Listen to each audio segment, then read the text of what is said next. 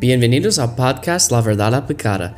Nuestro objetivo es tomar la palabra de Dios y aplicarla a nuestras vidas. Veamos lo que la palabra de Dios tiene para nosotros hoy.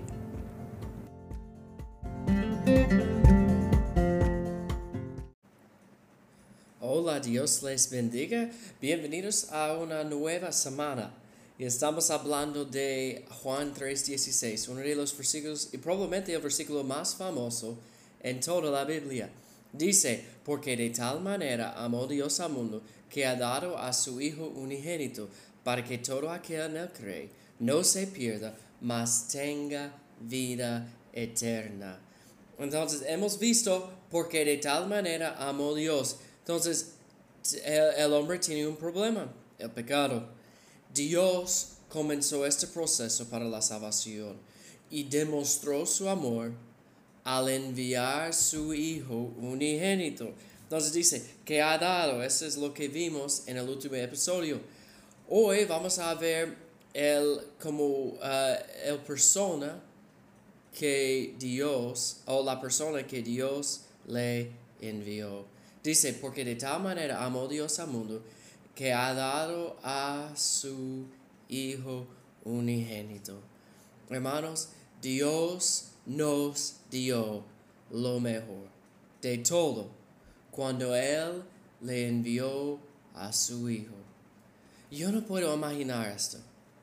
Yo no puedo imaginarme pensando de dar mi hijo, yo tengo un varón y una hembra, de dar, de dar mi hijo para las fallas, los pecados de otras personas. Cuando mi hijo no merece esta penalidad, este castigo. Yo no puedo imaginarme, pero esto es lo que Dios hizo por nosotros. La Biblia dice en 1 Juan 4, 9 y 10, en esto, como en esta forma se mostró el amor de Dios para con nosotros, en que Dios envió a su Hijo unigénito al mundo para que vivamos por Él.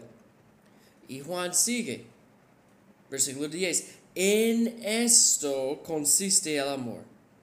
Para buscar la atención de, las personas que estaban leyendo este, esta carta.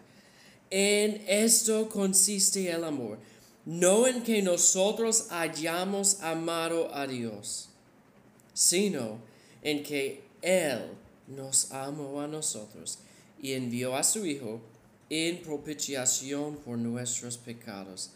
Hermanos, dice, no en que nosotros hayamos amado a Él, sino en que Él nos amó a nosotros.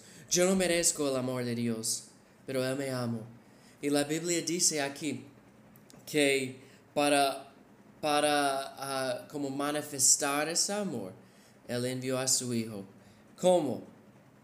En propiciación. Significa que Él es la paga de nuestra deuda de pecado. Él pagó mi deuda. Y, y Dios está satisfecho con el sacrificio de Jesús.